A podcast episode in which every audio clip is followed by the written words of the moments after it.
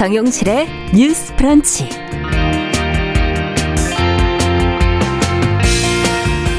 안녕하십니까 정용실입니다. 서울시가 광화문 광장 제9조화 공사를 위해서 이 광장에 설치된 세월호 기억 공간을 철거하기로 하면서 지금 세월호 유족들과 갈등을 빚고 있습니다. 유족들은 위치와 규모가 달라지더라도 이 광화문 광장에서 기억 공간을 유지하기를 원하고 있지만 서울시는 계획대로 오늘 철거를 할 방침이라고 하죠. 자, 과연 이 문제를 풀어갈 해법은 없는지 같이 고민해 보겠습니다.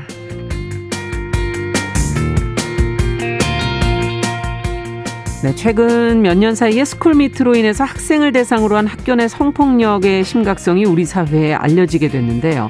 성범죄가 발생한 학교 등 교육 관련 기관에서는 이 재발 방지 대책을 내놓지 않는 경우가 많다고 합니다. 원인과 개선책은 무엇인지 또 재발 방지책에 어떤 내용이 담겨야 될지 같이 이야기 나눠보겠습니다. 7월 26일 월요일 정용실의 뉴스 브런치 문을 엽니다.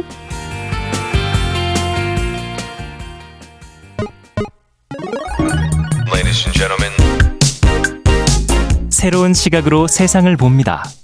정용실의 뉴스 브런치 뉴스픽.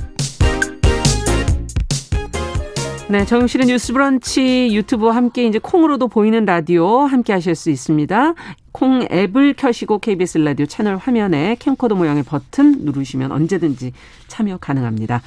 자, 오늘도 많은 분들이 참여해 주셨는데요. 김진아 님께서 오랜만에 인사 중이시라면서 여름 휴가라서 들어오셨다고 반갑습니다. 잊지 않고 들어와 주셔서 감사하고요.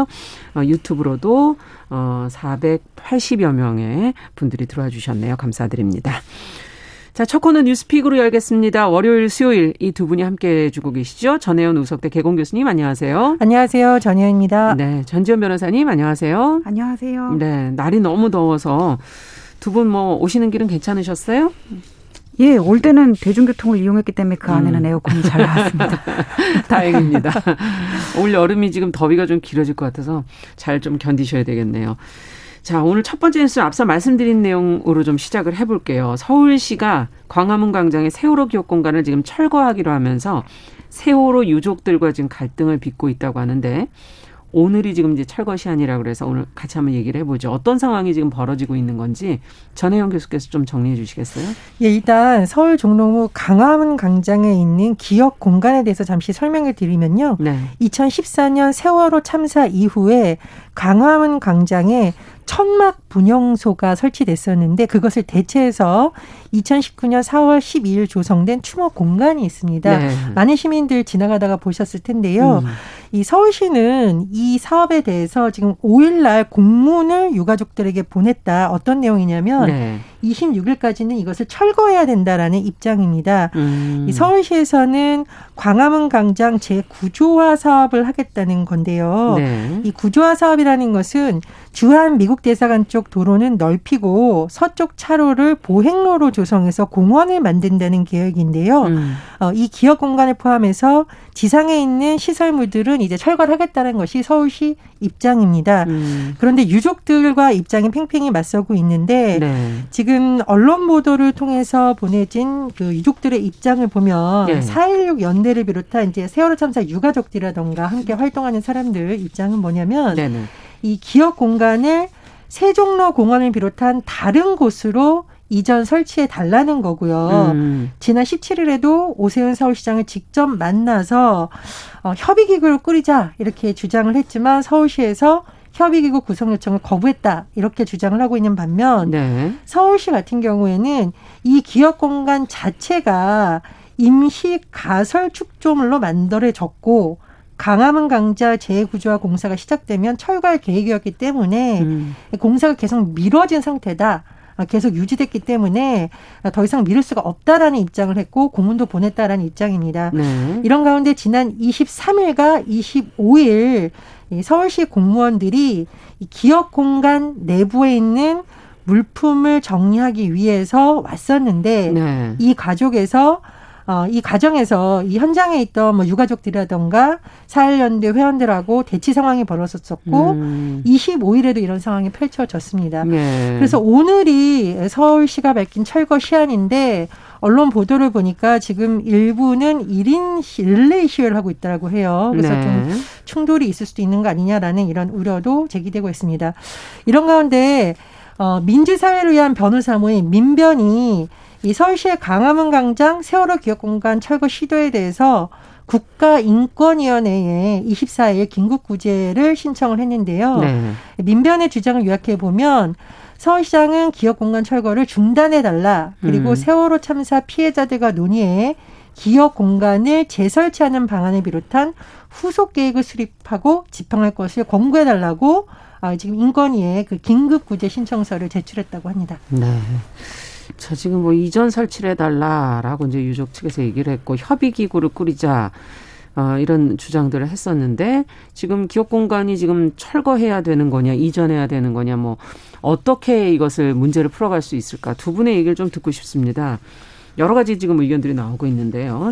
전, 지현 변호사께서는 어떻게 보십니까? 예, 일단 지금 협의기구 얘기가 나오고 있는데 네. 지금 양측이 말하는 협의에 대해서 좀 간극이 있는 것 같아요. 서울시는 뭐냐 그러냐면은 이게 박원순 시장 때 2019년 4월 조성되면서 연장 연장을 몇 차례 해왔어요. 네. 그 다음에 2024년부터 경기도 안산시에 추모공원이 설립하기로 이거는 이제 박원순 시장하고는 상관이 없겠죠. 계획이 예, 계획이 예. 있는 거예요. 예. 그러니까는 이거 협의됐었고 이거 협의됐으니까 여기 기한 끝났잖아. 그러니까 그동안 그 동안에 서울기록원에서 임시 보관해줄게 추모공원으로 이전하기 전까지 예. 이렇게 하는 거고 유족들 입장에서는 추모하고 진상규명 재발을 방지하는 거하고는 좀 구분이 되는 면이 있잖아요. 음.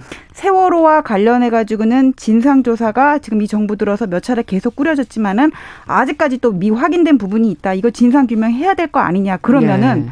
사람들이 많이 다니는 여기 지금 광장에 있는 거하고 안산시에 있는 거하고 일단 장소적인 차이가 음. 있는 거고 예.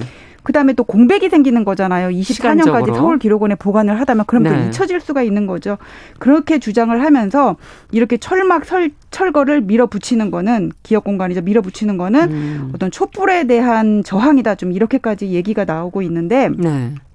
이 진상 규명과 관련해서 이게 지금 한 여덟 차례 정도 계속 있었단 말이에요. 네. 정권이 교체된 지 지금 4년 정도 지났고 지금 말기가 되고 있는데 아직까지 안 나왔으니까는 더 무슨 실익이 있냐 뭐 이런 주장도 사실 뭐 있는 것 같아요. 근데 그렇기는 하지만은 이게 어떤 사람의 생명이라든지 인권의 예. 문제랑도 예. 연결이 될 수가 있고 또 이거를 철거를 해버리면은 상처가 더날 수가 있는데 음. 굳이 여기 이게 이거를 뭐 협의를 해가지고는 더 이상 뭐 철거한다는 거는 불가능하고 밀어붙일 수밖에 없는 거거든요. 서울시가 이거를 강행을 하려면은 예. 굳이 그렇게까지 할 필요가 있냐 그런 생각이 들어요. 음. 그래서 규모라든지 어떤 장소를 잘 설득을 해가지고는 음. 이거를 차라리 뭐 다른 데로 이전을 해서 지금 광화문 재구조화 공사를 한다는데 예.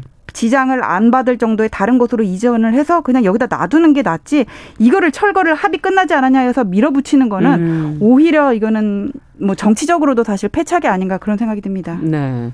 전혜영 교수께서는 어떻게 보십니까? 제가 좀 기록을 봤는데요. 음. 24일부터 26일까지 기억 공간 지키기 긴급 행동 기간으로 정해서 지난 24일부터 25일 오전까지 너무너무 더웠죠. 네. 1인 릴레이 시위에 200명이 참가했다고 합니다. 음. 그러니까 활동가들도 있고요. 일반 시민들도 참가했습니다. 네. 그래서 왜 많은 시민들이 내 가족의 일이 아닌데도 음. 이렇게 나섰는지 서울시에서 좀잘 살펴봤으면 하고요. 제가 또 하나 소식을 전하면서 사실 제가 방송 전에 이 기사를 읽다가 아, 이거 방송하다가 울면 안 된다 몇 번씩 음. 다짐해서 왔는데 아마 이 내용을 들으면 많은 분들이 좀 가슴이 찡할 수밖에 없다. 왜냐하면 재난 참사 피해자 가족들이 어, 시민단체 상명 안제 시민 넷을 지금 결성을 했습니다. 일종의 연대 기구인데 네. 오세훈 서울시장에게 서한을 지난 25일 보냈는데 주 내용이 예. 광화문 세월호 기업 공간 철거를 중단하고 음. 존치할 수 있는 방안을 마련해 주시길 간곡히 요청드린다입니다. 음. 그런데 이 서한에 서명한 사람들의 이름을 보면 예. 아참 마음이 아플 수밖에 없는데요. 대구 지하철 참사 유가족들, 음. 가습기 살균제 피해자 조순미 씨, 음. 태안 화력발자 고 김영유 씨 어머니 음. 김미숙 씨, 음. 평택항 사고 고 이선호 씨 아버지 이재훈 씨 등이 음. 모두 본인의 실명을 여기에 음. 올렸습니다. 그러니까 이분들에게 세월호 참사에 대한 기억 공간은 그냥 하나의 물리적인 공간이 아니라 우리가 언제까지 재난을 당한 그렇죠. 재난을 당한 있죠. 것을 음. 그냥 개인이 참 운이 안 좋았다던가 네. 그냥 어쩌다 일어난 사고를 치부하지 말고 이제는 우리가 이 재난에 대해서 음. 국가와 모두가 관심을 가져달라는 호소를 하고 있는 거거든요. 네. 그래서 이것을 그냥 어떤 문서상에 나와 있는 공간을 하나 법적으로 철거한다 안 철거한다 이렇게 하지 말고 음. 왜 이렇게 많은 피해자 가족들의 부모들이 연대해서 음. 오세훈 시장에 이렇게 강곡하게 요청하고 있는지 음. 오세훈 시장도 좀 한번 귀를 기울여 줬으면 좋겠다 그런 생각이 듭니다. 네. 자, 지금 앞서도 그렇게 철거를 그냥 하는 것은 좀 패착이 될 수도 있다. 그러면 어떻게 해야 될까요? 두 분이 이제 좀 방법들을 좀 더 구체적으로 얘기를 좀 해주시죠. 그래서 일단 유족들은 이 기업 공간을 없애고 서울 기록원에 임시 보관하는 거를 네. 지금 반대를 하고 예. 이걸 어떤 상징적인 공간으로 지금 남겨두기를 원하는 거잖아요. 예. 그래서 장소라든지 규모를 좀 줄이고 장소를 이전을 해가지고는 이 공간 자체 상징적인 의미는 좀 남겨두는 방향으로 그렇게 협의를 했으면 좋겠다 음. 그런 생각이 들어요. 근데 이거 지금 기업 공간 철거를 과 관련해 가지고는 보수 매체와 진보 매체가 보는 관점이 확실히 차이가 나더라고요 보니까 어. 보수 매체에서는 어, 이거를 정치 쟁점화하고 있다고 얘기를 하거나 더 이상 진상 규명이 실익이 없다고 얘기를 하고 네. 진보 매체 같은 경우에는 이걸 인권 탄압의 그런 관점에서 음. 이렇게 접근을 하고 있던데 근데 이게 저는 정치는 설득이라고 보거든요. 그렇죠. 행정 행정과 지금 정치가 같이 얽혀 있는 부분이 아닌가 싶은데 네. 이게 뭐 재판 같으면은 더 이상 증거 조사해서 안 음. 나오고 음. 그러면 한쪽이 승리했다 이렇게 끝낼 수가 있지만은 예. 이 사람이 먼저다라는 거는 정치적인 구도와 상관없이 이건 어떤 불변의 진리가 될수 음. 있거든요. 그래서 이 부분을 좀더 예, 깊게 새겨봤으면 좋겠다 좀 그런 생각이 듭니다. 네. 저는 유가족들이 예를 들면은 음. 뭐 세종로 공원을 비롯한 다른 곳에 공사가 음. 방해되지 않는 선에서 좀 해달라라는 안을 말을 했잖아요. 예. 네. 그러니까 협의기구를 꾸려서 이거 이건 어렵고라고 하고 정 어려우면 관련 구청장들하고 서울시장이 같이 회의를 할 수 있는 거거든요. 서울시 음. 차원에서는 이미 이렇게 행정적으로 됐으니 네. 그러면 구청에서 혹시 뭐 좋은 방안이 있느냐라고 하면 도와주고 과연 그 많은 구청장 중에 단 한 명도 예. 대안을 내지 못할 것인가라는 생각이 들거든요. 음. 그래서 사실 세월호 참사라는 것이 특정 지자체의 문제가 아니잖아요. 음. 대한민국의 안전 문제에 대한 관념이 세월호 이전과 이후로 나눈다고 할 정도니까 네. 좀 서울시에서 그런 적극적인 노력을 했으면 좋겠고요. 제가 한 가지 더 소식을 전해드리는데 네네. 세월호 참사 당시에 그 단원고 생전 학생 38명이 네. 성명서를 냈습니다. 네. 아, 7월 20일 날 성명서를 냈는데 음. 기업 공간 철거를 음, 반대한다. 반대한다. 세월호 음. 기업 공간 반드시 유지되어야 된다라고 음. 하면서 친구들의 죽음이 허망하지 않도록 함께 하겠다는 약속, 음. 다시는 이런 일이 일어나지 않게 책임지겠다는 약속에 대한 어, 선한 의지를 보여주시길 부탁드린다라고 네. 했습니다. 어른들이 좀 이런 일에 선한 음. 의지, 선한 약속을 좀 보여주면 어떨까 그런 생각이 듭니다. 네. 자, 다음 뉴스로 또 가보도록 하죠. 음, 두 번째 뉴스는 많은 기업들이 지금 직원 경조사 혜택에 친가 외가 차등을 두고 있는 현실인데 어, 직원 가족에 대한 복지 혜택이 어떻게 이렇게 차등을 두고 있느냐 하는 문제 제기가 있었어요. 국민청원이 지금 올라와 있는 상태라고 하는데 어떤 내용인지 전지현 변호사께서 좀 정리해 주시면 같이 한번 들여다보죠. 아, 저 이 기사 보고 네. 깜짝 놀랐어요. 아, 아직까지 이런 전 근대적인 방식의 제도가 남아 있구나. 깜짝 놀랐는데 이게 무슨 내용인가 보면은 요즘에는 네. 그 어린 친구들이 친가 외가 이렇게 구분해서 안 부르거든요. 그러니까 음. 옛날에는 저 때만 하더라도 친할머니, 외할머니 이렇게 있었죠. 불렀어. 네. 아니 친할머니도 아니고 아버지의 부모는 그냥 할머니고 음. 엄마의 부모는 외할머니 이렇게 불렀었거든요. 네. 근데 요즘 애들은 안 그래요. 오히려 외가 쪽이랑 더 가깝고 어. 사는 지역을 가지고 무슨 서울 할머니, 여의도 할머니 뭐 이렇게 부르거든요. 예. 그런데 어떤 정근대적인 제도가 아직까지 남아 있었냐면은 한 병원에서 일하는 직원분이 이제 외할머니께서 입원을 하게 되신 겁니다. 음. 그래서 가족 할인을 받 받기 위해서 알아봤더니 이 가족이란 직계 좀비소 그러니까 친가 쪽으로만 해당이 되고 네네. 외할머니 같은 경우에는 가족 할인이 아니라 그냥 지인으로 지인 할인으로 해야 된다 그러면서 어 이렇게 되면 혜택 범위가 얼마밖에 안 되겠네 이런 답변을 어. 들었다는 거예요.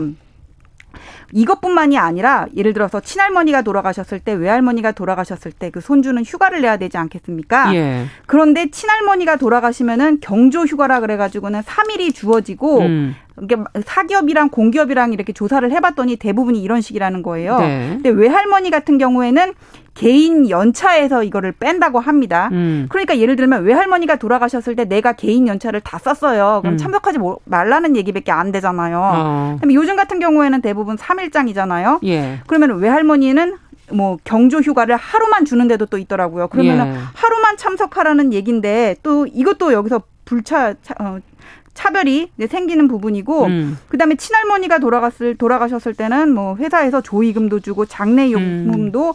이렇게 공급을 해주는데 지원을 네. 해주는데 외할머니 같은 경우에는 그렇지가 않다는 말이에요. 아. 그래서 이거는 딸만 둘, 막 딸만 있는 그 할머니 할아버지들에 대한 차별이 아니냐고요. 예. 이 문제가 사실 2013년부터 제기가 돼가지고는 이거 고쳐야 되는 게 아니냐 그런 얘기가 계속 있었거든요. 그 세월이 상당히 지났네요. 예. 상당히 지났는데 이게 아직까지 말이 없어요. 그래서 아. 이걸 가지고 국회에서도 뭐 공청회를 하고 했나 보던데 예. 여기 전문가로 참여하신 분이 뭐라 그러냐면은 여기에 대한 사회적 공감대 형성이 필요하다 이렇게 음. 얘기를 하셨는데 아니 사회적 공감대가 이 정도로 형성이 됐으면 되지 또 얼마나 형성이 돼야 되는 거예요. 저는 어떤 예. 포괄적인 뭐 차별 금지법 그런 데 대해서는 별로 찬성하는 입장은 아닌데 예. 이런 거를 보니까 아 이런 게 필요한 영역도 있구나 그런 생각이 듭니다. 네. 근데 이게 또 어, 회사 기업 입장에서는 어쨌든 부담이 이제 늘어날 수 있는 부분이니까. 아, 그럼 똑같이 해야죠. 그렇죠. 어, 그런 만큼 어쨌든 움직이지 않으려고 하지 않을까 하는 그런 예상은 되긴 하고 어떻게 이런 차별적 요소를 그렇다면 없애야 될지 어떤 방향으로 가야 할지 어, 두 분의 생각을 좀 듣고 싶네요. 일단 음.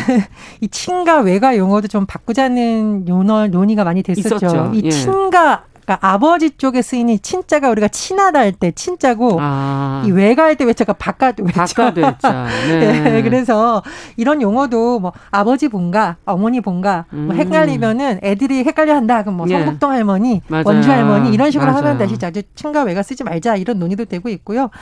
만약에 굳이 기업에서 부담을 얘기를 한다면 일괄적으로 총수를 노사협약에서 정하면 되겠죠. 음. 친가 외가 구분 없이 예를 들면은 쉴 수 있는 휴가 그렇죠. 일정을. 휴가 기간을 그거를 굳이 예. 친가냐 외가냐 구분을 할 필요가 없이 예. 그거는 노사협의에서 조정할 수 있는 부분이기 때문에 음. 그런 마인드를 가지고 노조도 회사도 접근을 한다면 음. 참 좋지 않을까 그런 생각이 들고요. 네. 제가 인권위가 2012년 그 사례에 대해서 권관 사항을 봤는데 너무 어이가 없었는데 모 대학 병원에서요. 그 가족 할인 대상에 여성의 경우 시댁 식구만 포함시키고 친부모는 제외한 거 지금 다시 얘기가 나오잖아요. 아. 그런데 가만 생각해 보면 우리 의료기관에 간호사들 대다수가 사실 아직까지 여성이 훨씬 많죠. 예. 그런데 시댁 식구는 할인 대상 포함시켜주고 친부모는 제외하고 아. 그랬으니 이건 당연히 반반이 일어날 수밖에 그러네요. 없는 상황이죠. 그러니까 우리가 은연 중에 사실 이런 차별이 곳곳에서 굉장히 많습니다. 아. 예. 사기업도 많고 공공도 많은데 공공은 워낙 이제 많이 개선이 됐지만 사기업은 음. 이게 노사 자율 협약이라는 이름으로 자꾸 미뤄지다 보니 안된 음. 거고 또 다른 이면에 보면 사실 우리나라 이제 노동운동에서 노조위원장들이 뭐 남성들이 많기 때문에 네. 이런 문제를 조금 상대적으로 덜 인지했다라는 또 비판도 음. 노동계 내에서 나왔기 때문에 뭐 한국 여성 노동자회나 이런 경우는 보니까 어 배우자뿐만 아니라 법적으로 아내 남편 음, 상관없이 네. 법적으로 동거인인 경우에도 이걸 확대하자라는 뭐 논의까지 됐었다고 음. 해요. 그러니까 가족에 대한 개념 그 안에서의 차별적인 요소에 네. 대한 개념들을 많이 바꿔야 되고 참고로 저희가 작년인가 이 프로그램을 하면서 네. 이걸 한번 다룬 적이 있는데 제가 굉장히 의미 있었던 것이 뭐냐면 그러면 평생 독신으로 사는 사람들은 이런 제도에서 제외되는 거잖아요. 그렇죠. 근데 이분이 독신으로 살면서 결혼은 음. 하지 않았지만 어, 같이 살고 있는 배우자처럼 살고 있는 사람이 있을 수 있지 않습니까? 네. 그런 개념도 좀 확대해 줬으면 좋겠다라는 논의, 보다 음. 넓어진 가족의 개념을 놓고 같이 논의했으면 좋겠다라는 의논도 그때 한번 했습니다. 그래서 네. 그런 부분까지 좀 포괄적으로 됐으면 좋겠다는 생각이 듭니다. 네. 어떻게 보시는지 더 의견이 있으시면. 네. 아도 제가 요새 자기 전에 더위 더우니까는 전원일기라는 옛날 드라마를 하더라고요. 근데 그걸 왜 보냐면은 예. 좀 약간 신기해서 보는 것도 있어요. 어. 며느리가 처가를 왜 가 친정을 가려면은 시어머니한테 허락을 받고 가야 되고 그렇죠. 찬밥은. 할머니 할아버지 상에 못 놀리니까 다 며느리가 먹어요. 어. 그걸 버리기가 아까우니까 꾸역꾸역 며느리는 늘 찬밥만 먹고 정월 대보름이 돼 그래가지고 이제 찰밥을 하는데 며느리가 딱 우리 식구 먹을 것만 압력밥솥에 하니까 시어머니가 와가지고 어디도 나눠주고 어디도 나눠줘야 돼 가마솥에 다시 해 하니까는 힘들게 내 어머니하고 그 밥을 다시 짓더라고요. 예. 근데 그 프로가 20년 전에 없어졌거든요. 그럼요. 그러니까 사회적 분위기와 안 맞으니까 사람들이 거기에 공감을 못해서 음. 없어진 거예요. 하물며 TV 프로도 그렇게 사회적 분위기를 음. 반영을 해서 없어지는데 왜 제도는 아직까지 있냐고요. 음. TV 프로는 제작진에서 결정을 하면 되는 거지만은 이런 법 같은 거야 국회에서 통과를 시켜주면 되는 거 아닙니까? 똑같아요. 네. 그러니까 이런 제도 빨리 바꾸자고요. 먼저 법이 바뀌어야지 그 다음에 음. 사기업 공기업에서도 알아서 할 거 아닙니까? 네. 법적으로는 어떤 것이 변화돼야 되는 겁니까? 그 이 경우에는 박주민 의원이 예. 남녀 고용 평등과 일 가정 음. 양립 지원에 관한 법률 개정안을 발의를 이미 했었어요. 네. 20대에서도 했었고 음. 21대에서도 국회에 있어서 근로자가 경조사 휴가를 신청하는 경우에 예. 성별 친가 외가 여부에 따라서 휴가 기간을 다르게 하지 않도록 하자. 음. 그래서 다르게 하지 않다는 건 무조건 많이 줘라 이런 개념이 좀 아닌 거죠. 그렇죠. 평등하게 해줘라 이런 네. 개념인데 이게 항상 국회에서 오히려 발목을 많이 잡혔습니다. 왜 잡혀?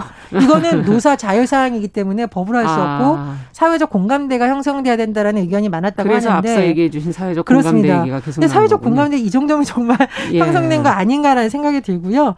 또 노동계에서 지적하는 내용이 저는 좀 마음에 와닿는 게 사회적 공감대 한다라는 것이 거꾸로 법이 만들어져야 견인되는 경우도 있다라는 거예요. 음. 그럼 사회적 공감다라는 걸 어떻게 증명하자는 거죠? 여론조사를 할 겁니까 매번? 네. 그래서 이런 부분에 대한 차별도 뭐 지적도 되고 있고 음. 또 하나 그렇다면 왜 도대체 외가인 경우에는 안 주고 뭐 소위 말하는 친가인 경우에는 경조사를 줬을까? 네. 상주를 남자가 한다라는 인식이 있었기 때문에 그것이 반영되었다라고. 그 자식이 많을 때 그런 거고 요새 딸 그렇죠. 예, 예. 많은데. 그러니까 이게 이제 호주제는 폐지가 됐는데 우리나라의 부계 혈통 사회가 가지고 있던 관행이 아직까지 음. 안 고쳐지는 것이라고 문화적인 분석도 나오거든요. 장례 문화하고도 좀 연결이 되는 거군요. 그렇죠. 상주를 해야 되니까 무조건 휴가 예. 줘야 된다. 이게 그리고 남자가 상주가 한다 이게 있었다는 음. 거죠. 근데 요즘은 뭐 딸이 한 명인 경우도 있고 딸만 있는 그렇죠. 경우도 딸들이 상주를 하는 것도 많거든요. 그래서 네. 어, 제도가 변화를 담아야지 음. 언제까지 뒤떨어질 수는 없기 때문에 국회에서도 좀 이런 논의가 활발해졌으면 합니다. 그러니까 문화는 음. 이미 바뀌었고 헌법에 보면 성별, 종교, 사회적인 신분에 따른 차별을 금지한다고 네. 돼 있거든요. 여기서 친할머니, 외할머니 차별하는 거 그거 해당되는 거 아니냐고요. 좀 다시 좀 생각해 보세요. 네, 헌법에 위배될 수도 있는 거군요. 네, 오늘 말씀은 여기까지 듣도록 하겠습니다. 오늘 두 가지 뉴스 저희가 살펴봤습니다. 뉴스픽 전지현 변호사 전혜연 우석대 개공 교수와 함께했습니다. 감사합니다. 감사합니다. 감사합니다. 자, 정 용실의 뉴스 브런치 듣고 계신 지금 시각 10시 28분이고요. 라디오 정보센터 뉴스 듣고 오죠. 서울시가 광화문 광장 세월호 기업공간 철거에 대해 기존 입장을 재차 강조했습니다. 서울시는 오늘 오전 입장문을 통해 새로운 광화문 광장은 어떠한 구조물도 설치하지 않는 열린 광장으로 조성된다고 밝혔습니다. 앞서 서울시는 광화문 광장 재조성 공사를 앞두고 지난 5일 유족 측의 세월호 기업 공간에 대한 철거를 통보했습니다. 지난 23일 철거에 앞서 기업 공간 내 물품 정리를 시도했지만 현장에서 유족 측 반대로 대치 상황을 이어가고 있습니다. 더불어민주당 이낙연 후보는 이재명 후보의 이른바 백제 발언이 지역주의를 조장한다는 비판에 대해 상식적으로 문제를 제기할 수 있는 부분이라고 반박했습니다. 국민의힘 대권주자인 최재형 전 감사원장 측이 당의 전직 의원과 전현직 당직자를 대거 영입한 윤석열 전 검찰총장 측을 향해 비겁하다고 비난했습니다. 지금까지 정보센터 뉴스 정한나였습니다.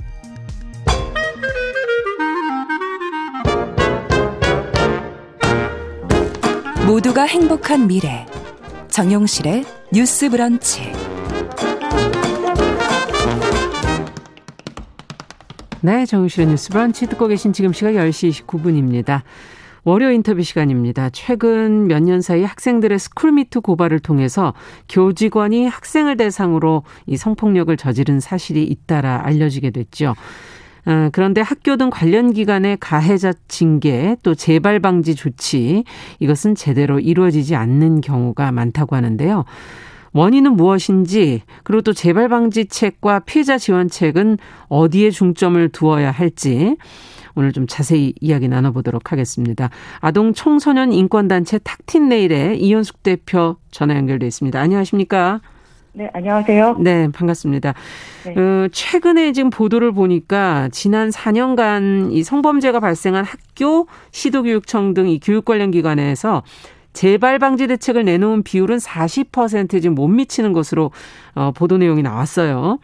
대책을 네. 내놓도록 지금 법으로는 정해져 있는데 이걸 또 어기게 될 경우에 제재는 지금 없는 형편이라고 하는데요. 어, 이외에 교육기관이 지금 재발 방지 대책을 제대로 내놓지 않는 이유가 현실적으로 어디에 있는 것인지 근본적인 이유가 있다면 어디에 그것을 어, 두고 있다고 네. 보시는지. 네, 그 재발 방지 대책을 의무적으로 제출하도록 하는 거는 7월 13일부터 시행이 되었기 때문에 네. 이후에는 이제 제출을 많이 하실 거라고 생각을 하는데 이제 그 전까지는 의무 사항은 아니었었기 때문에 그러니까 출입은 의무였지만 그 거를 보고하거나 그렇게 강제 조항은 없었거든요. 예. 근데 이제 법이 시행되게 되면 이제 여가부에서 현장 점검을 실시한다라든지 뭐 시정 보완을 요청한다라든지 이런 것이 좀 가능해지기 때문에 음. 예전보다는 조금 나아질 거라고 생각은 하고 있어요. 이제 하지만 그래도 이제 그런 재발 방지 대책이 잘 수립되지 않는 이유들은 여러 가지 이유가 있긴 한데 네. 저희들이 현장 지원하면서 느끼는 것들은 뭔가 학생 학교 내에서 이런 사안이 발생을 했을 때 네. 그거를 빨리 그 처리하고 사안 조사하고 징계까지가 끝이라고 생각하는 시는 경우들이 많이 있고 징계를 하면 그, 끝난다. 네네 네. 그렇죠. 예, 그래서 그리고 그 이후에 재발 방지 대책을 수립해야 된다라는지까지에 대해서는 잘 생각이 못 미치는 경우들도 많이 있는 것 같아요. 이제 그런 음. 것들이 의도적이라기보다는 대체적으로 이런 사안들이 발생한 학교 같은 경우에는 그걸 처음 접하는 경우들이 많거든요. 그러니까 네. 그 사안을 다루시는 선생님들도 잘 모르시는 경우들이 많이 있고 예. 우왕좌왕하기도 하고 그래서 일단 그거를 처리하기도 굉장히 급급한 상황들 이런 경우들이 많이 있는 것 같아요. 또또 음. 또 이런 공동체에 대해서 또 그 같은 사안을 바라볼 때 시선 차이도 굉장히 많이 존재하고 있기도 하고 예. 또 그런 그 통념이나 이런 것이 많이 반영되면서 이제 피해자의 피해에 대해서 가볍게 생각하는 경향들이 있는 경우들도 있기도 하고요. 이런 것들이 음. 종합적으로 작용하면서 또 어떤 경우는 아예 이제 가해자나 행위자가 학교 밖으로 나간 경우도 이제 파면되거나 해임되거나 그랬을 예. 경우에는 더 이상 이제 그 가해자가 학교 안에 있지 않기 때문에 끝났다. 재발 방치 예, 그렇죠 그런 경우들도 있는 것 같고요. 어. 다양한 원인들이 있는 것 같습니다. 네. 네. 지금 몇 가지 지적을 해주셨는데 너무 그 안에서 이제 처리하고 징계하는 것까지만도 너무 어, 그냥 겨우 하는 그런, 그래서 그 이후에 다시 또 똑같은 문제가 발생할 수 있을 수 있다는 그런 어떤 예상을 전혀 하지 않고 있구나 하는 생각이 들기도 하고요. 그러면 지금 네. 이제 7월 13일부터는 어떤 변화가 생기는 겁니까? 실효성은 어느 정도 있다고 보십니까? 현장 속에서 보실 때. 어, 우선은 여성가족부 장관에게 그런 그 어떤 사안이 발생을 하게 되면 네. 3개월 이내에 재발 방지 대책을 제출하도록 하고 있고요. 네. 그리고 여성가족부 장관은 그 보고받은 내용들에 대해서 사안이 중대하다고 판단이 되면 현장 점검을 실시할 수 있고 그리고 이제 점검 결과에 이제 시정이나 보완이 필요하다는 겨, 생각하는 경우에는 국가기관 등의 장애에게 시정 보완을 요청할 수도 있고요. 예. 그런 것들을 하기 때문에 조금 더 이렇게 나을 거라고 생각이 들고 또 만약에 그 현장 어, 점검 과정에서 미흡하다고 했을 경우에는 네. 관리자에 대한 특별 교육을 실시한다라든지 그런 것들을 공표한다라든지 이런 여러 가지 방법들을 통해서 음. 개입할 수 있는 사람들이 있다고 생각을 하고 또 그런 그 그 점검이나 하는 것들이 뭐 평가에만 국한되는 것이 아니라 예. 일반적으로 그런 경우는 컨설팅을 같이 지원하는 경우들이 있기 때문에 예. 그래서 좀 더 이제 실효성 있게 그 재발 방지 대책을 만들 수 있는 가능성이 열린다라고 생각 열릴 수 있다고 생각을 하고 있습니다. 네. 어쨌든 그 밖에서의 지원이 들어가기 때문에 어, 또 어, 그것을 관찰할 수 있고 또 보완할 수 있는 부분이 있다 하고 이제 희망적으로 얘기를 해주셨는데요. 자 네. 재발 방지 대책이라는 것 자체를 조금 더 들여다보고 싶어요. 어떤 내용이 그 안에 담겨 남겨야 하는 것인지 그리고 어, 보완돼야 한다면 어디다 좀 더 중점을 둬야 될 것인지 이런 걸 좀 지적을 해 주시죠.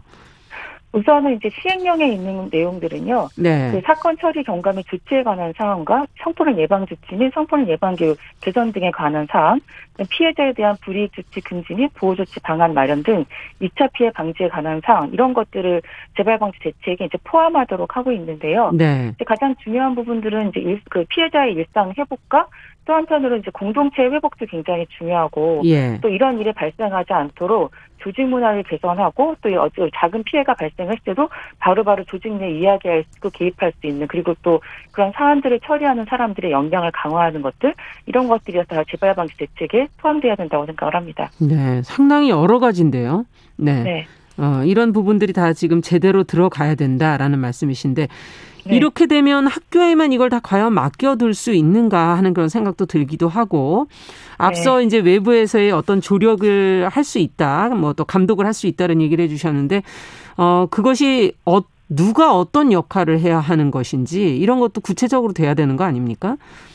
뭐 가장 필요한 부분들은 이제 그 조직 문화 개선에 있어서 그 관리자들의 역할도 굉장히 중요하기도 하고 또 그런 조직 구성원들의 인식을 바꾸기 위해서는 교육이 굉장히 필요한데요. 네. 교육 같은 경우에는 외부 기관의 이제 도움들을 받는 경우들이 있고 그리고 또 그 사안을 처리하시는 분들이 이게 어떤 사안이 발생을 했을 경우에는 초기 대응이 굉장히 중요하거든요. 초기 대응. 예, 예.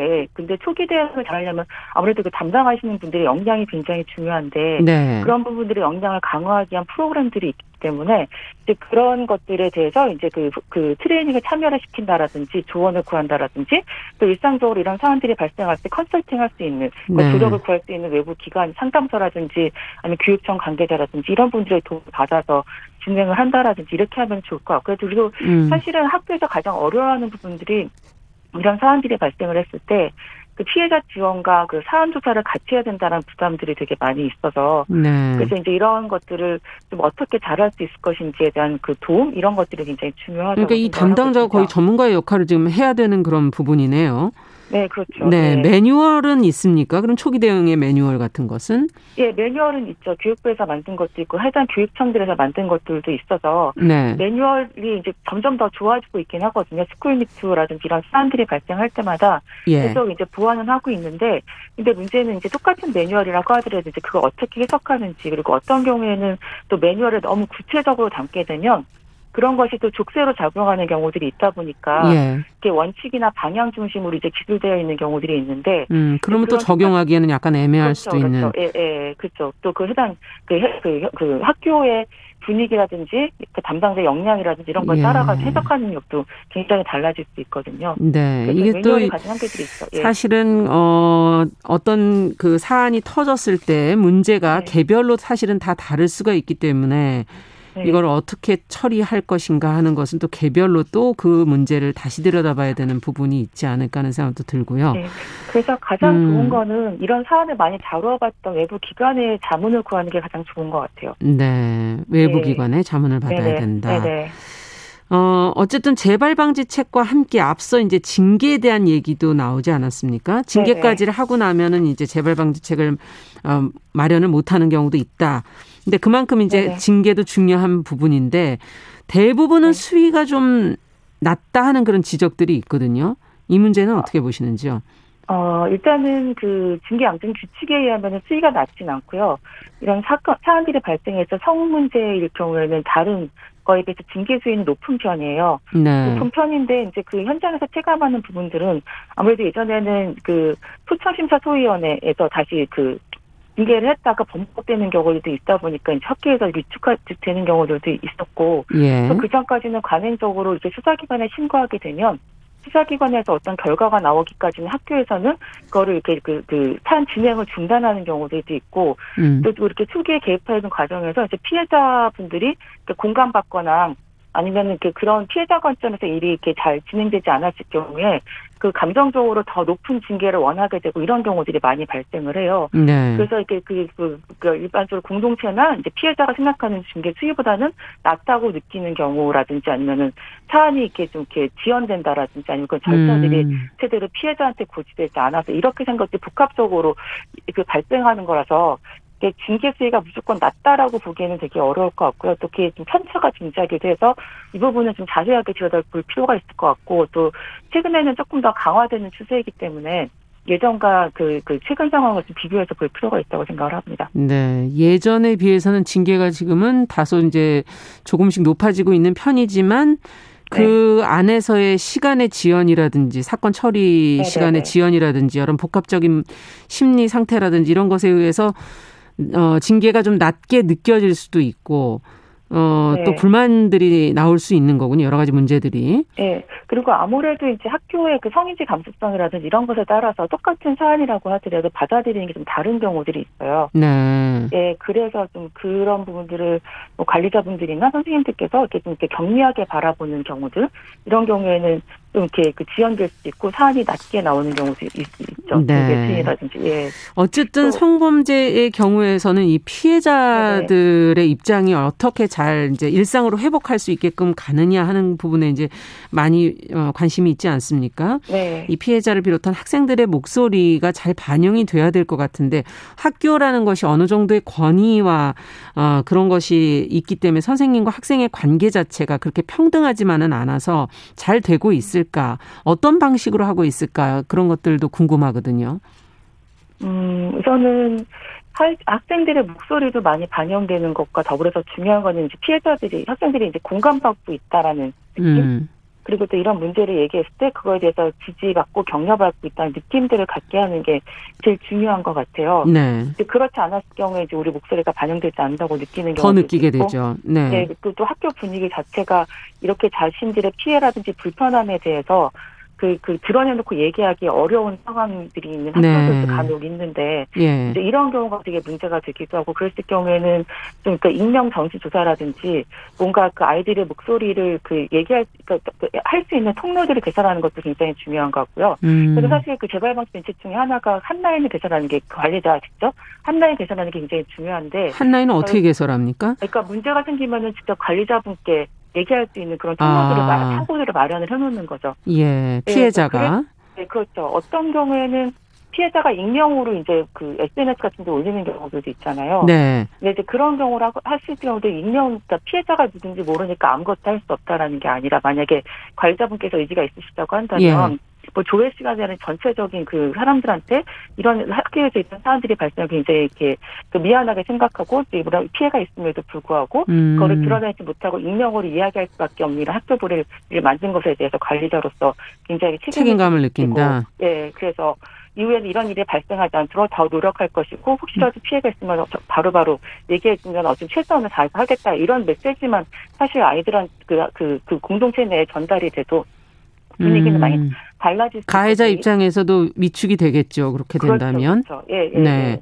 예. 예, 그런 노력들을 하시면은 그러면은 조금 더 이렇게 그 사, 사람들도 더 이렇게 얘기를 할 수 있을 것 같기도 하고 음. 또 이제 많이 쓰는 방법 중에 하나가 이제 외부의 전문가들을 이제 불, 그 초빙을 해서 네. 그 반별로 그 집단 상담이나 뭐 이런 그 뭔가 이렇게 워크샵 같은 거 아니면 교육 같은 걸 진행을 해서 예. 거기서 자유롭게 의견을 얘기할 수 있는 장을 만들어 준다라든지 그런 방법들을 통해서 예 그 이런 아이들의 이야기를 충분히 듣는 것이 필요한 것 같아요. 그거는 뭐 학생들뿐만이 아니라 사실 이런 사안들이 발생하게 되면 선생님들도 굉장히 힘들거든요. 네. 네. 그래서 그 선생님들도 마찬가지로 일단은 학교라는 그 공동체는 구성원이 굉장히 다양하기 음. 때문에 그런 분들의 이게 다양한 목소리들 그런 그 여러 가지 힘든 부분들에 대한 공감 위로 뭐 이런 음. 여러 가지 것들이 함께 좀 진행이 돼야 되는데 이제 물론 그러다 보니까 관리자분들께서 또 많이 힘드시긴 한데 네. 그래도 그래도 이제 그, 그 중요한 문제죠. 네, 제일 중요하죠. 예, 예. 네. 어, 지금 이제 어 익명으로 피해자들이 이제 이걸 호소를 하게 하는 그런 한 라인의 경우를 어떻게 해야 할지 그때 어떻게 대처해야 되는지 지금 대해서 얘기를 해 주셨는데 피해자가 이제 드러났을 경우에도 사실은 관심과 지원이 필요할 것 같고요. 어, 네, 그렇죠. 고발 이후에 어떤 어려움을 겪고 있는지, 어떤 도움을 줘야 할지 간단하게 끝으로 좀더 듣고 싶습니다. 그러니까 그 음. 가장 중요한 거는 피해 입장에서 봤을 때, 그러니까 이야기하기 잘했다.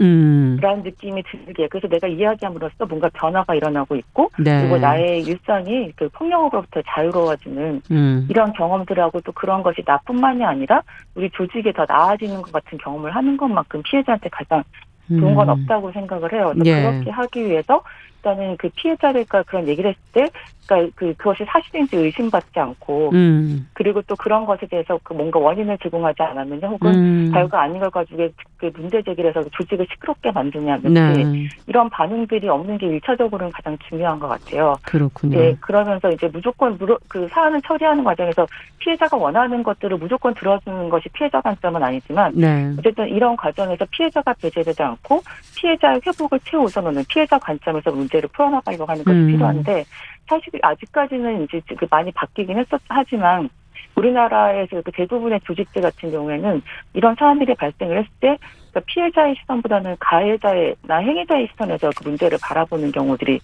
좀 더 많은 편이에요. 근데 네. 그게 꼭그 개개인의 탓이 그런 것이 아니라 아무래도 이런 그 이런 성폭력이라고 음. 하는 건 권력 관계에서 발생을 하다 보니까 예. 사회적인 통념이나 상식이나 이런 그렇군요. 것이 아무래도 이제 힘을 가진 사람들에게 입장에서 서사 그 만들어진 서사들이 많다 보니까 네. 근데 당연하다고 생각하고 이제 그 특히 내뱉는 말들이라든지 알겠습니다. 그런 거 바라보는 시선 차이에서 그런 것들이 피해자들이 힘들게 하는 분들이 있어서 네. 이제 피해자의 관점에서 피해자의 맥락에서 사안들을 음. 풀어가려고 하는 것들이 가장 중요한 우선돼야 된다. 예. 네네.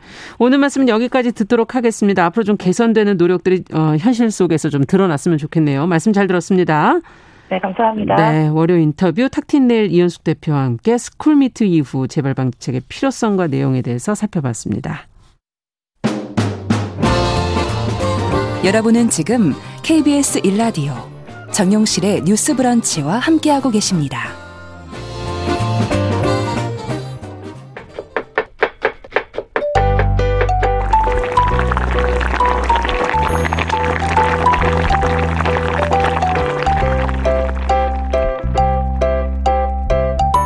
건강한 식탁 오늘도 홍신의 요리 연구가와 함께하겠습니다. 어서 오십시오. 네, 안녕하세요. 지난 2주에 걸쳐서 저희가 커피 이야기를 네. 해봤는데 마무리해야 돼요 오늘. 그렇죠. 네, 네. 너무 못한 얘기가 많지만 오늘은 일단 마무리를 해야 됩니다. 예. 그 화두 자체는 커피의 멸종 위기에 관한 거였잖아요. 처음에 그렇게 시작했죠. 네, 근데 이제 거기에 대해서 네. 약간 솔루션을 가지고 있을 수도 있는. 어, 있어요? 어, 네.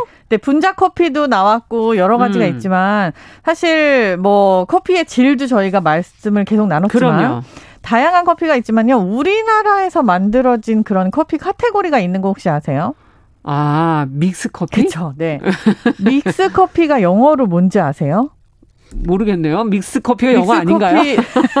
이게 사실은 믹스 커피라는 것 자체는 음. 커피 믹스 이렇게 얘기하는 게 조금 콩글리시 같은 느낌이잖아요. 네. 근데 이대로 그냥 단어로 씁니다. 그렇죠. 네, 영어권에서도 네 그냥 커피 믹스가 아. 하나의 단어로 이거는 뭐 코리안 커피 믹스 이렇게 얘기하기도 하고 아. 진짜 되게 자랑스러운 거는 커피 자체의 종주국이 우리가 아니잖아요. 그렇죠. 우리는 커피 나무도 키우기가 힘들었었고. 맞아요. 근데도 불구하고 이 카테고리의 커피 맛은 우리가 우리나라가 먼저. 가지고 있는 거예요. 아니 해외로 수출도 그렇게 잘 된다. 맞아요. 수출도 엄청나게 하고 있고. 네. 근데 이 커피믹스의 탄생은 되게 오래됐어요. 76년. 그러니까 아. 제가 기억을 하는 게 제가 76년생이거든요. 아. 근데 저랑 나이가 똑같아요. 그렇구나.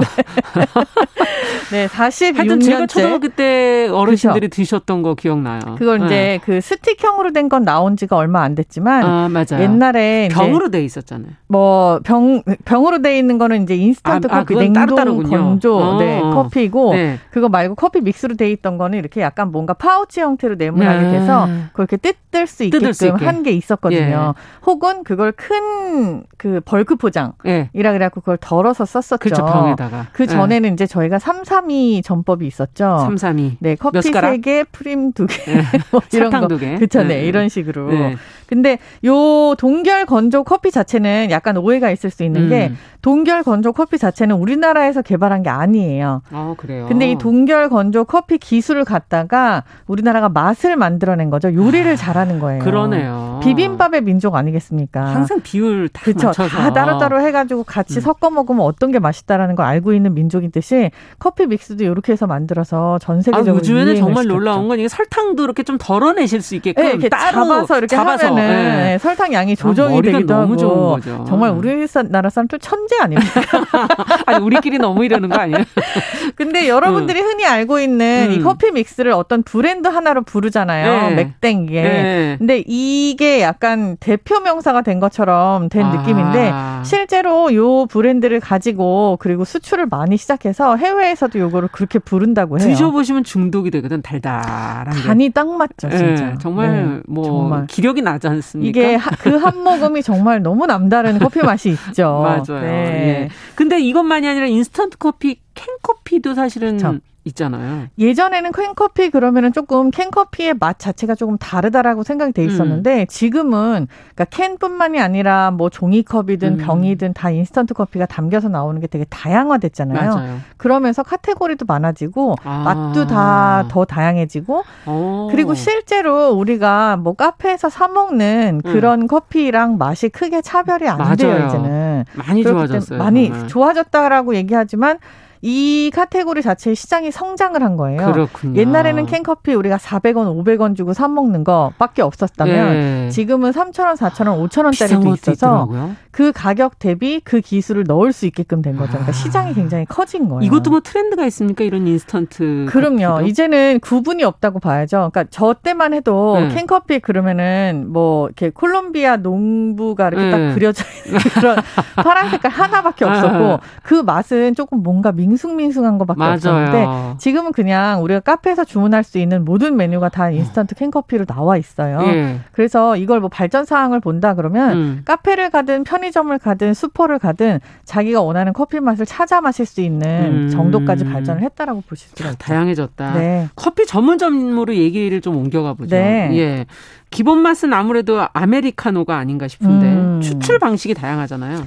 커피를 추출하는 방식 진짜 많죠. 음. 우리가 흔히 알고 있는 어 에스프레소라고 음. 하는 거 이거를 이제 이탈리안 커피라고 얘기하기도 하는데 네. 압력 추출 방식인 거죠. 네. 기계를 사용해서 이제 밀어 눌러 가지고 음. 압력을 세게 해서 아. 추출하는 거고 그거 말고 흔히 아메리카노라고 얘기하는 거에 원형이 된, 네, 원형이 된게 음. 묽게 나온 게 처음부터 이거를 커피 머신이라고 얘기하잖아요. 네. 그 머신 커피 추출 방식이 있어요. 어. 근데 그거는 핸드 드립이라고 하는 거 손으로 이렇게 우리가 원을 그려가면서 네, 뜨거운 물을, 부어서 거. 네. 하는 거를 기계로 옮겨 놓은 건데 음. 그 머신 커피 자체의 추출 방식이 또 약간 다른 맛을 줘서 맞아요. 네 커피 머신 추출 방식이 또 따로 있고 어. 이런 것도 많이 보셨을 거예요. 어렸을 때 이렇게 드라마나 이런 데서 부잣집에 보면은 이렇게 금색으로 된 유리 잔 같은 걸 이렇게 눌러서 뚜껑을 어. 만드는 거. 아, 이게 이제 French press거든요. 아 그렇군요. 네, 이게 이제 프랑스식 방식이라고는 하는데 뭔가 쇠붙이 같이 된 그 그쵸 안에 뭐 이렇게 스프링 같은 네, 거 들어있었을 때 네. 눌러 갖고 만드는 거. 아. 요거 이제 사람의 힘으로 누르는 French press라고 그렇군요. 하고 그리고 또 비슷한데 조금 막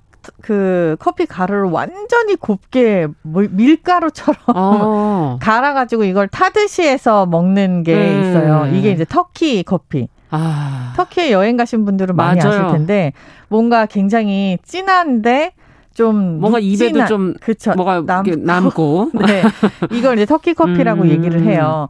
또 보면은 캡슐 커피 방식도 있잖아요. 요즘에는 이것도 많이 드시는 것 같아요. 캡슐 커피도 어떻게 보면은 음. 머신 커피의 일종이라고 볼 수는 있지만 네. 이건 약간 에스프레소 압력이랑 아. 그리고 또 머신 커피의 장점 두 가지를 섞어 놓은 거라고 어. 볼 수가 있어요. 그래서 하나씩 따로 그 원두를 넣고 안에 넣고서는 음. 눌러갖고 만드는 그런 추출 방식이 환경 하시는 관심 있으신 분들은 이게 또 많이 반대하시죠. 네, 문제가 네. 많다고 이게 이제 플라스틱이랑 하시죠. 알루미늄의 두 개의 이제 조합인 두 건데 아. 뭐이 뚜껑 때문에 환경 호르몬에 문제가 많다, 음. 혹은 뭐 이게 맛에도 지장을 준다. 아. 그리고 이 플라스틱을 어떻게 할 거냐라고 해서 재활용을 하는 뭐 그런 모아서 뭐 낸다? 뭐 이러시기도 하고 그러더라고요. 근데 이제 이 음. 대표적인 회사의 광고를 보면 항상 음. 본 본인들이 이제 약간 환경 그쵸 환경 문제에 신경을 많이 쓰고 좋은 원두를 사용하고 수거해 가는 건 본 적이 없는 것 같은데. 어 이거를 따로 모아서 갖다 주거나 어. 그렇게 하면 본인들이 재활용을 한다 이런 얘기들을 하기도 해요. 어. 근데 아주 솔직하게 말씀드리면 이게 얼마나 환경에 큰 문제가 되고 음. 있으면은 이런 것들을 대대적으로 광고를 할까?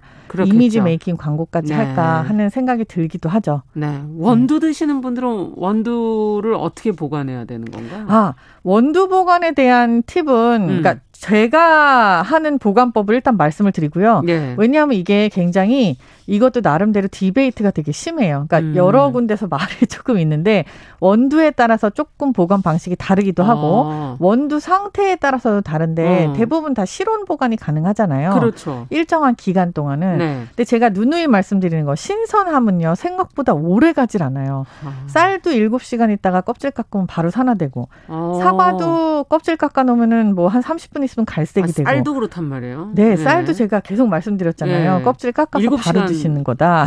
어. 근데 껍질 깎아서 내년에도 먹고. 근데 커피도 네. 묵은 쌀. 네. 커피도 볶은 다음에 볶은 직후가 제일 맛있을 음. 것 같지만 사실 조금 그거는 태운 상태 같은 거기 때문에 아. 시간이 지나고 나서 안정화될 때까지 일주일, 일주일, 정도 걸려요. 그 상태에는 실온 보관이 가능해요. 예. 근데 이후에 이제 최적의 상태로 먹겠다라고 음. 하시면은 냉동이나 냉장 보관을 하시는 게 좋은데 아. 문제가 뭐냐면은 커피 전용 냉동 냉장고가 아니에요. 그러니까 김치 냄새도 들어올 그렇죠. 수도 있고. 예. 김치 냉장고잖아요, 보통. 김치 냉장고에도 넣을 수 예. 있고. 근데 커피 자체를 실링을 잘해서 뭐가 아. 뭐 드나들지 않는다. 그리고 뭐 오랫동안 보관하지 않으면 괜찮거든요. 음. 그래서 온도가 오히려 더 중요하다고 저는 생각이 돼서 아. 향기를 가두기 위해서 냉동 보관하는 걸 저는 추천을 해드리고요. 냉동. 네, 밀봉해서 음. 냉동 보관. 네. 그리고 최대한 그 상태로 빨리 드시라. 그리고 만약에 가른 커피다, 예. 그라운드 커피다라고 하면은 그냥 차라리 시도, 실온에 두시고 빨리 드시는 거를 더 권해드리고 싶어요. 왜요, 이거는? 이게 냉동고나 냉장고에 들어가게 되면 음. 그 미세한 입자들이 그 냉장 냉동고에 있는 모든 공기랑 이런 걸 흡착을 해요. 아. 그래서 커피에서 뭐 냄새가 나기까지는 않지만 미세한 그런 냉장 그렇군요. 냉동고에 맞아요. 화장실에도 그 가루들을 있죠. 두시잖아요. 그쵸. 냄새를 네. 빼기 위해서. 굉장히 잘하죠. 그렇게 아. 냄새 흡수를. 시간이 다 돼서 마지막으로 한 말씀. 네. 딱 10초 동안. 커피가 옆에 음. 흔히 있는 것 같지만 첫 번째 시간에 말씀드린 것처럼 음. 지금 마실 수 있는 시간이 그렇게 생각보다 길지 않을 것 같아요. 음. 저희가 커피 한 잔에 통이라든지 추출 방식 그리고 무엇을 드시는지 한번 생각해 보시고 음. 그렇게 하고 골라 드시는 걸 권해드리겠습니다. 네. 건강한 식탁 커피 얘기 오늘 홍신의 요리 연구가와 함께했습니다. 오늘 말씀 잘 들었습니다. 들었습니다. 감사합니다. 정용실의 뉴스 브런치 월요일 순서도 같이 인사드릴게요. 저는 내일 오전 10시 5분에 뵙겠습니다. 감사합니다.